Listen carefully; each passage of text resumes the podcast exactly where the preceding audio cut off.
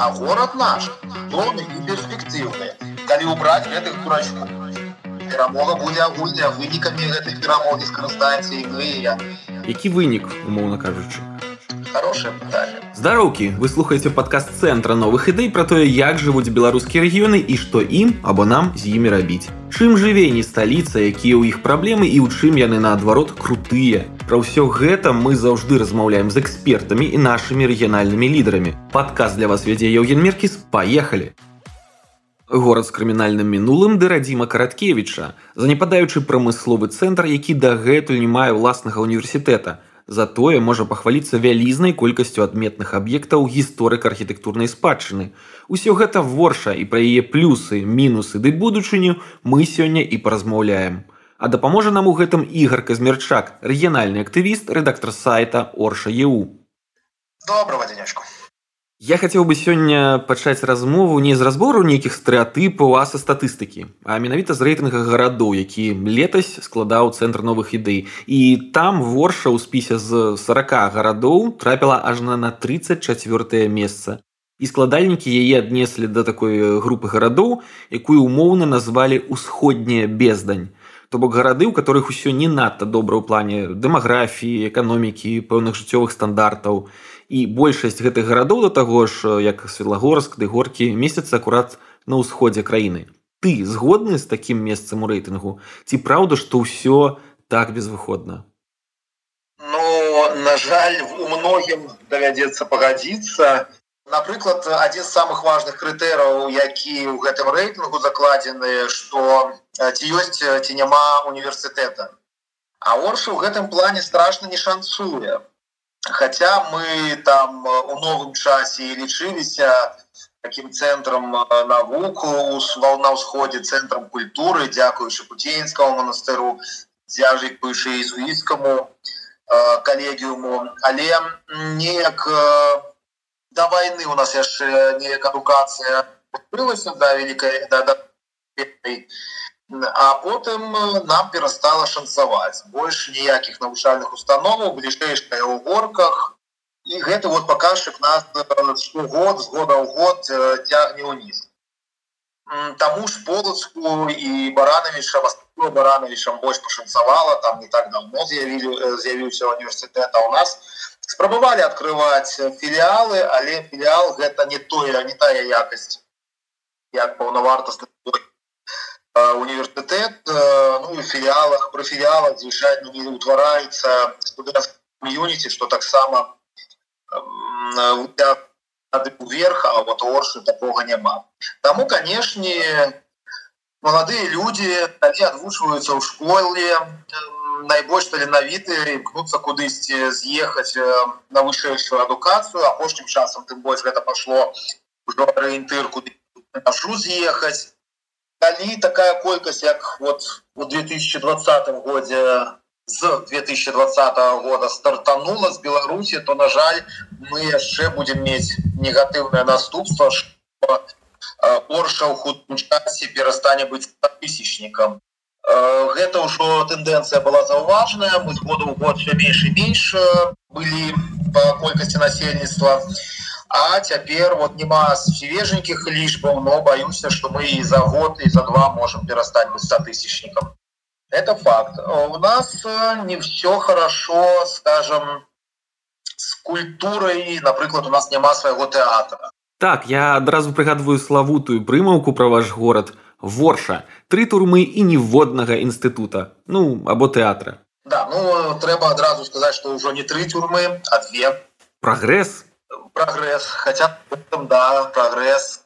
Апошнюю э, э, минус одна турма стала уже по постсоветский час э, калі былым изуіцкім коллегіуме зачынілі турму якая ў цэнтры была якраз таки на месцы дзе ў свой час тэатры і быў вот але да ёсць такі ёсць такі стэеатып ну я в прынцыпе кажу что орша город з великкай гісторыі складаным сучасным але веру что з вельмі вялікай будучыні сапраўды у нас хотя за савецкім часам скажем у нас шмат прадпрыемстваў пабудавалася некаторыя з іх пабудаваліся менавіта за савецкім часам некаторыя з іх насамрэч былі нацыяналізаваныя потым але адлік сваёй гісторыі вядуць чамусьці менавіта з моманта нацыяналізацыі можна было б сказаць что нам яшчэ больш-менш пашанцавала з развіццём прамысловасці за савецкім часам але вот все астатняе у нас на жаль за савецкім часам падпсавалася скажем так. Калі не пра савецкі час сказаць а пра сённяшні што ў вас з прамысловасці засталося жывога мае перспектывы і будзе можа нейкай кропкай росту ў будучыні? Кропка для росту прынамсі я вельмі спадзяваўся на яе что яна не звязана з прамысловасцю. Я вельмі спадзяваўся на тое что бремена орша ажывіць рэгіён. Потому что для логістычнага цэнтра у рэгіёне ёсць учё ёсць скрыжаванне дарогаў самых важных ёсць шесть накірункаў чыгункі ёсць аэрадром свой. Была ідэя калісьці аднавіць рух па дняпры караблёў ну гэта так сумніўная ідэя але там не менш для вот лагістыкі для того каб зарабляць на лагістыцы на транспарце у горадзе было ўсё і мае надзеі былі вялікія што гэта і стане штуршком для развіцця рэгіона на жаль улады сваімі ж руками пахавалі гэтую ідэю праз рэпрэсіі праз э, авіаператва і цяпер ужо праз вайну калі гэтая зона просто стала небяспечнай кітайцы все больш глядзяць куды ў іншыя кірункі накіраваць свой вялікі шокавы новы вялікі шлях каб не праз Беларусь ён праходзіў. Так шкада бо я памятаю як у голас яшчэ абвяшчалі пра тое што брэмена орша будзе другой асаблівай эканамічнай зонай пасля вялікага камню. Паглядзім мо все яшчэ наперадзе. А што ў вас яшчэ такога жывога засталося? Як той жа ільны камбінат пажывае? Ільнокамбінат пажывае на датацыях недавно была лічба что 10 год сожраў 200 мільёнаў даляраў чыстых датацый у прамых акрамя того я знижка по электрычнасці и по-моему что-то по падатках но не буду сцвярджаць по-моему по-моему было. Вот так что ничего хорошего там няма недавно зашевілася фабрика мастацкіх вырабаў хотя ну яна и так але замест того каб яе продать белдеску які прэтэндаваў які готовы быў купіць і грошы заплатіць яе перадалі таму ж самому льнокамбінату які канешне но не ведаю. І так датацыйнае прадпрыемства і яму накідваюць нагрузку збанкрутувал збанкрутаваўшую фабрыку навошта гэта робіцца ну, там свая логіка выпускнікоў сельскагаспадарчых навучальных установаў вот жывога у нас зараз было з'явілася пару прадпрыемстваў з замежным капіталам але гэта маленькія прадпрыемствы яны не зоймуць тысяч людзей прынамсі этом этапу этапе тысяч тысяч э, рабочих там не будзе работать но все одно гэта хоць нейкае развіццё что тычыцца дзяржаўных прадпрыемстваў что все дастаткова кепска. Мы маем лічбы за 15 16 год прынамсі э, і все выглядаем нерадостно. Скажем станкабудаўнічы завод чырвоны барацьбіт у тыя гады зарабляў один рубель за год. Мясокамбінат э, траціў э, зарабляў мінус 5 мільёнаў і мінус 4 мільёны ў тыя гады. Э, хорошо трымаецца на плаву камбінат хлебапрадуктаў то есть элеватор такі наш. Вот ён у тыя гады зарабляў по мільёну даляру за год что конечно не кампенсоўвае усе стратныя прадпрыемствы але у баюся что потым яго зніклі гэтыя грошы тому что вакол яго стварылі прадпрыемства як у нас гэта любіць да, да, далучыць стратныя да прыбытковага каб яны разарілі яшчэ прыбытковы да яго далучылі шэраг стратных прадпрыемстваў стварыць такі гандлёвы дом орис под якой аб'ядналі ўсе раздробныя весь раздробны гандль і дом Орис збанкрутаваў праз паўтары гады наколькі памятаю у выніку не думаю что гэта эксперымент дурацкі нашаму камбінату на дапамог А як змяніліся ў звязку з такой цудоўнай эканамічнай сітуацыяй паводзіны мясцовых жыхароў? У мяне вось ёсць назіранне ну прынамсі па маім родным гомлі рэгіёне. У нас вось да 2014 года шмат хто калі не мог знайсці працу тут то ездзіў рассею а пасля 14 году паціху пачаўся нейкі тур э, на заходнюю Еўропу такая пераарыентацыя. Ўжо і шопінг туры былі не ў Маскву а ў беласток ды варшаву і працаваць ехалі таксама на захад. І гэты тренд пасля двадцатого году кавіду рэпрэсіі цяпер яшчэ і вайны толькі ўзмацніўся. Што робяць у вашым рэгіёне таксама едуць у Еўропу? Я не скажу что я заўважаў прям тренд. Калі вот дэвальвацыя была было заўважна что люди кідаюць у беларусі працу і едуць працаваць у смоленск то есть гэта не так далёка але зарплаты там былі ў той час большая чым тут тое что людзей стало больше выезжать э, у заходнюю Европу это факт это после двадцатого года заўважна прям э, калі размаўляешь людьми которые зараз у орши зачастую можно чуть что вот разъезжаются уже хутка и поговорить будет не, не будет с кем.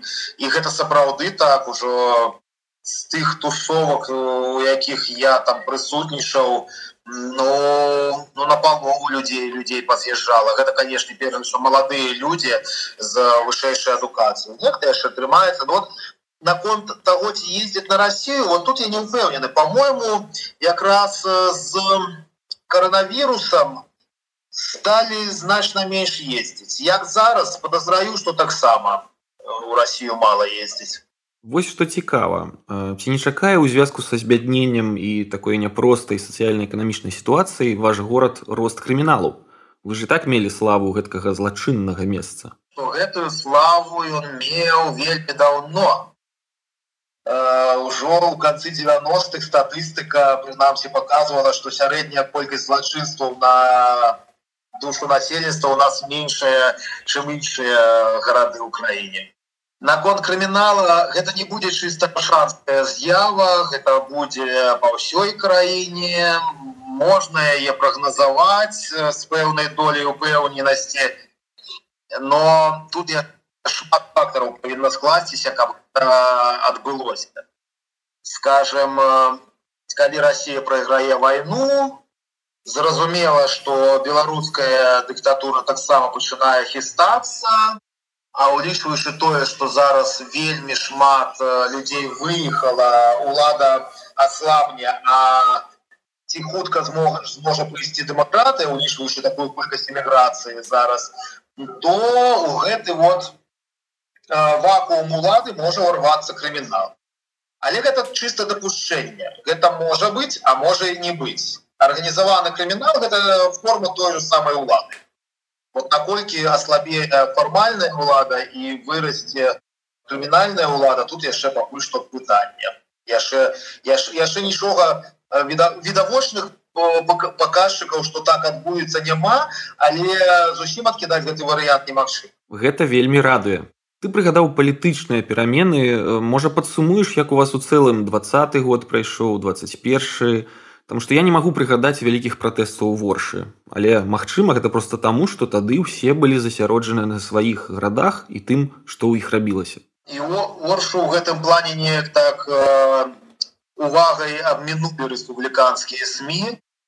То есть у аршанскіх нешта можна знайсці, но яны таксама ўжо все пазаблакаваныя. Вот, ну, тым не менш у нас гэта былі самыя масавыя акцыі пратэсту з 91 -го года вот у 91 годзе я каршанцы заблокавалі чыгуначны вузел і там некалькі дзён оршта шумела пратэстамі вот адбыліся большыя пратэсты чым у 91 калі колона пратэстуючых рабіла такі марш по горадзе ад э, месца дзе адбываліся пратэсты вот колона пошла ў бок міліцыі ад КДБ пошла Э, у бок МЧС і вярнулася назад. Так вот э, там атрымліваецца што з горачкі так э, ішлі людзі ну, аршанцам будзе зразумела калі галава калоны была каля цэнтральнай часткі МЧС то хвост калоны яшчэ да педколеджа нават не даходзіў То есть настолькі вялікія пратэсты тыя хто ўдзельнічаў у 91 казалі што да гэтыя пратэсты былі большыя 20 года. І больш за тое яны даўжэй працягваліся ўсё ж таки людзі дастаткова доўга выходзілі на мітынгі які вынік умоўна кажучы? Хорошее пытанне ці варта яно было таго?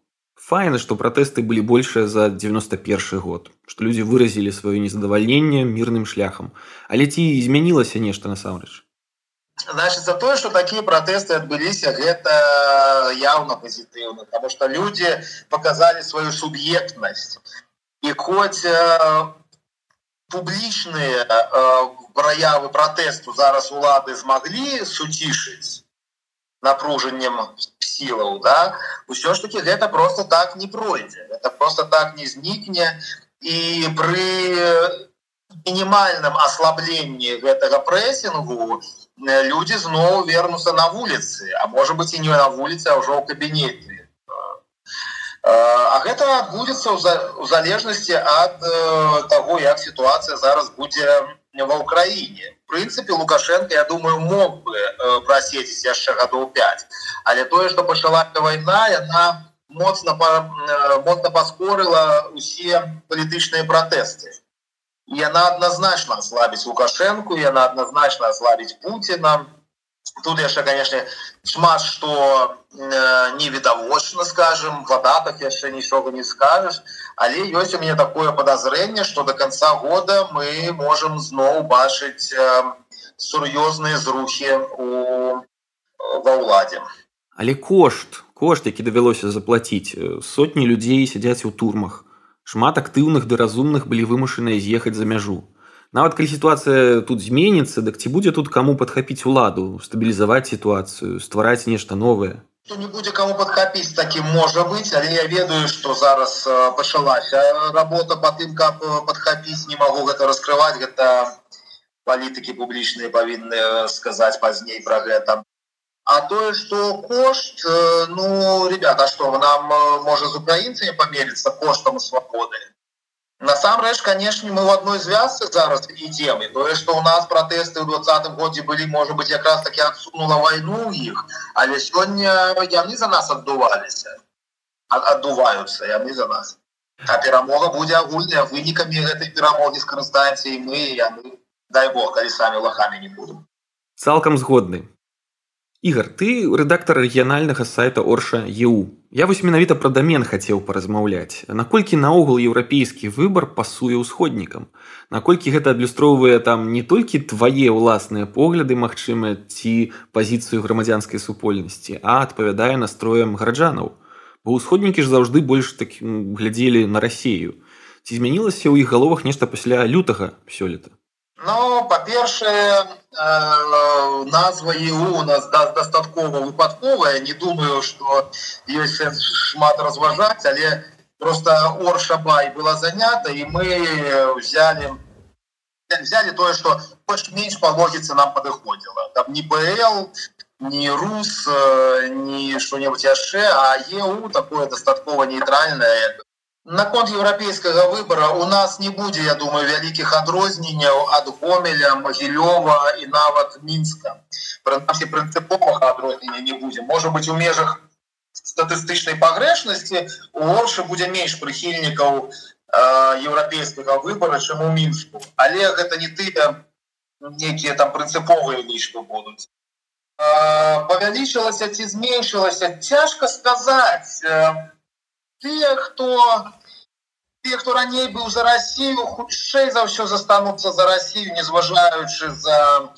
э, незважаючы на войну. Бо гэта ж не палітычны выбор хутчэй гэта хутчэй культурны і прапагандысцкі выбор Вот. Тыя, хто прыйшлі ў дэмакратыю ну, ў двадцатым ты відавочна што разумеюць што адбываецца ва ўкраіне і хто вінаваты ў гэтым.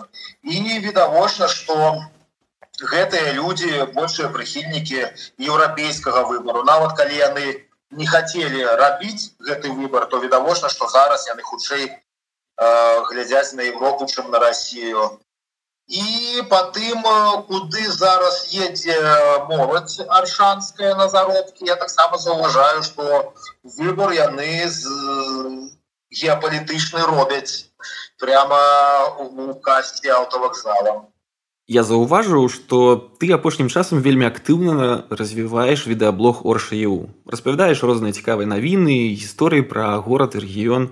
Мне асабліва запомніліся аповеды пра тое, як у вас розныя інавацыйныя праекты спрабавалі рэалізаваць і як гэта ўсё правальвалася тая ж гісторыя пра свінаферму якую збіраліся побач з аэрадромам будаваць а потым высветлілася пабам раптам што гэта наогул забаронена бо там дзе свінні будзе гной. Дзе гной будуць мухі а на мух прылятуць птушкі якія потым трапляюць у рухавікі самалётаў. У выніку грошы змарнаваныя. Wasted Мяне цікавіць ці не прылятае табе ў плане рэакцыі за тое, што ты распавядаеш столькі ну сумных і негатыўных гісторый. Ці не папракаюць тым, што ты паліваеш брудам родныя мясціны. Ні народны раён, ні народны горад я нічога кепскага не выліваю. Я вельмі люблю свой горад, вельмі хачу вярнуцца і вельмі хачу яго змяняць. Тое, што я крытыкую дурныя дзеянні, чыноўнікаў дык гэта ж аб'ектыўна. Мяне он абвінавачваюць у абразе прэзідэнта але выбышаць ну абражацца на, на праўду? У нас сайт заблакаваны тому что мы фармулёўка такая мы спрабавалі дыскрэдытаваць сваімі артыкуламі дзеянні міліцыі улады і суда але выбачае ну не журналісты ў двадцатым годзе дыскрэдытавалі ўладу улада дыскрэдытавала сябе сваімі дзеяннямі калі менты забівалі людзей то журналісты тут не прычым міліцыю будуць не любіць менавіта за тое што яна забівала людзей убівалі дзяўчын калі мяне у такім вінавашу што я на кагосьці паліваю ну прабачце ну, гэта просто па-перша не трэба асацыяваць чыноўнікам сябе з э, конкретно горадам что яны представляюць э, гэты город гэты рэгіён не яны там вас зачастую э, прыезжие і нават сейчас не разумеюць специфікі абстанцы по-другое тое что улада так вот подлягае аб'ектыўнай крытыкі да як про Э, профукивают э, столько грошей э, на ничто, на пустые проекты. Но это же не журналисты виноваты, это же не блогеры виноваты. Это виноваты ты, дурачки, сельскохозяйственной эдукации, которые поставили не на свое место, которые занимаются не тем, чем повинны заниматься, а лишь амусти у них есть машинность распоряжаться бюджетными грошима. А город наш, донный и перспективный. Коли убрать этих дурачков падтрымліваю. Можа пагамонім яшчэ трохі пра чыста такія урбаністычныя штукі што б ты змяніў у горадзе ў першую чаргу. У нас э, вялікая праблема з інфраструктурай. Транспорт по горадзе. Э, праблема аб'ектыўная звязана з тым что частка горада находится внутры чыгуначнага кольца і вот напрыклад у нас есть э, мост які в народе называюць бутылічная горлышка ён звязвае два района і ён вельмі вузкі праблема ў тым что мост сам належыць чыпунцы а праблемы стварае гораду і э, то асабліва ну чыгунца не чыгунка не зацікаўлена тым каб яго рамантаваць але зараз арша чыноўнікам далі загад вырашыць гэтую праблему і і вот ёсць у мяне подазрэнне что яны зробяць кепска гэтае вырашэнне. Трэба конечно паглядзець які вынік будзе. Зараз яны апублікавалі проект но он баюся что гэта давядзецца перарабляць. Другое проблема но на жаль яна вельмі цяжка вырашальная не за один год а может быть и не за десятгоддзя гэта конечно проблема універсітэта. Для орши неабходна вышэйшая навучальная установа иначе мы так не і будем э, дзесьці там у канцы рэйтынгаў і сапраўды перастанем быць 100 тысячным горадам.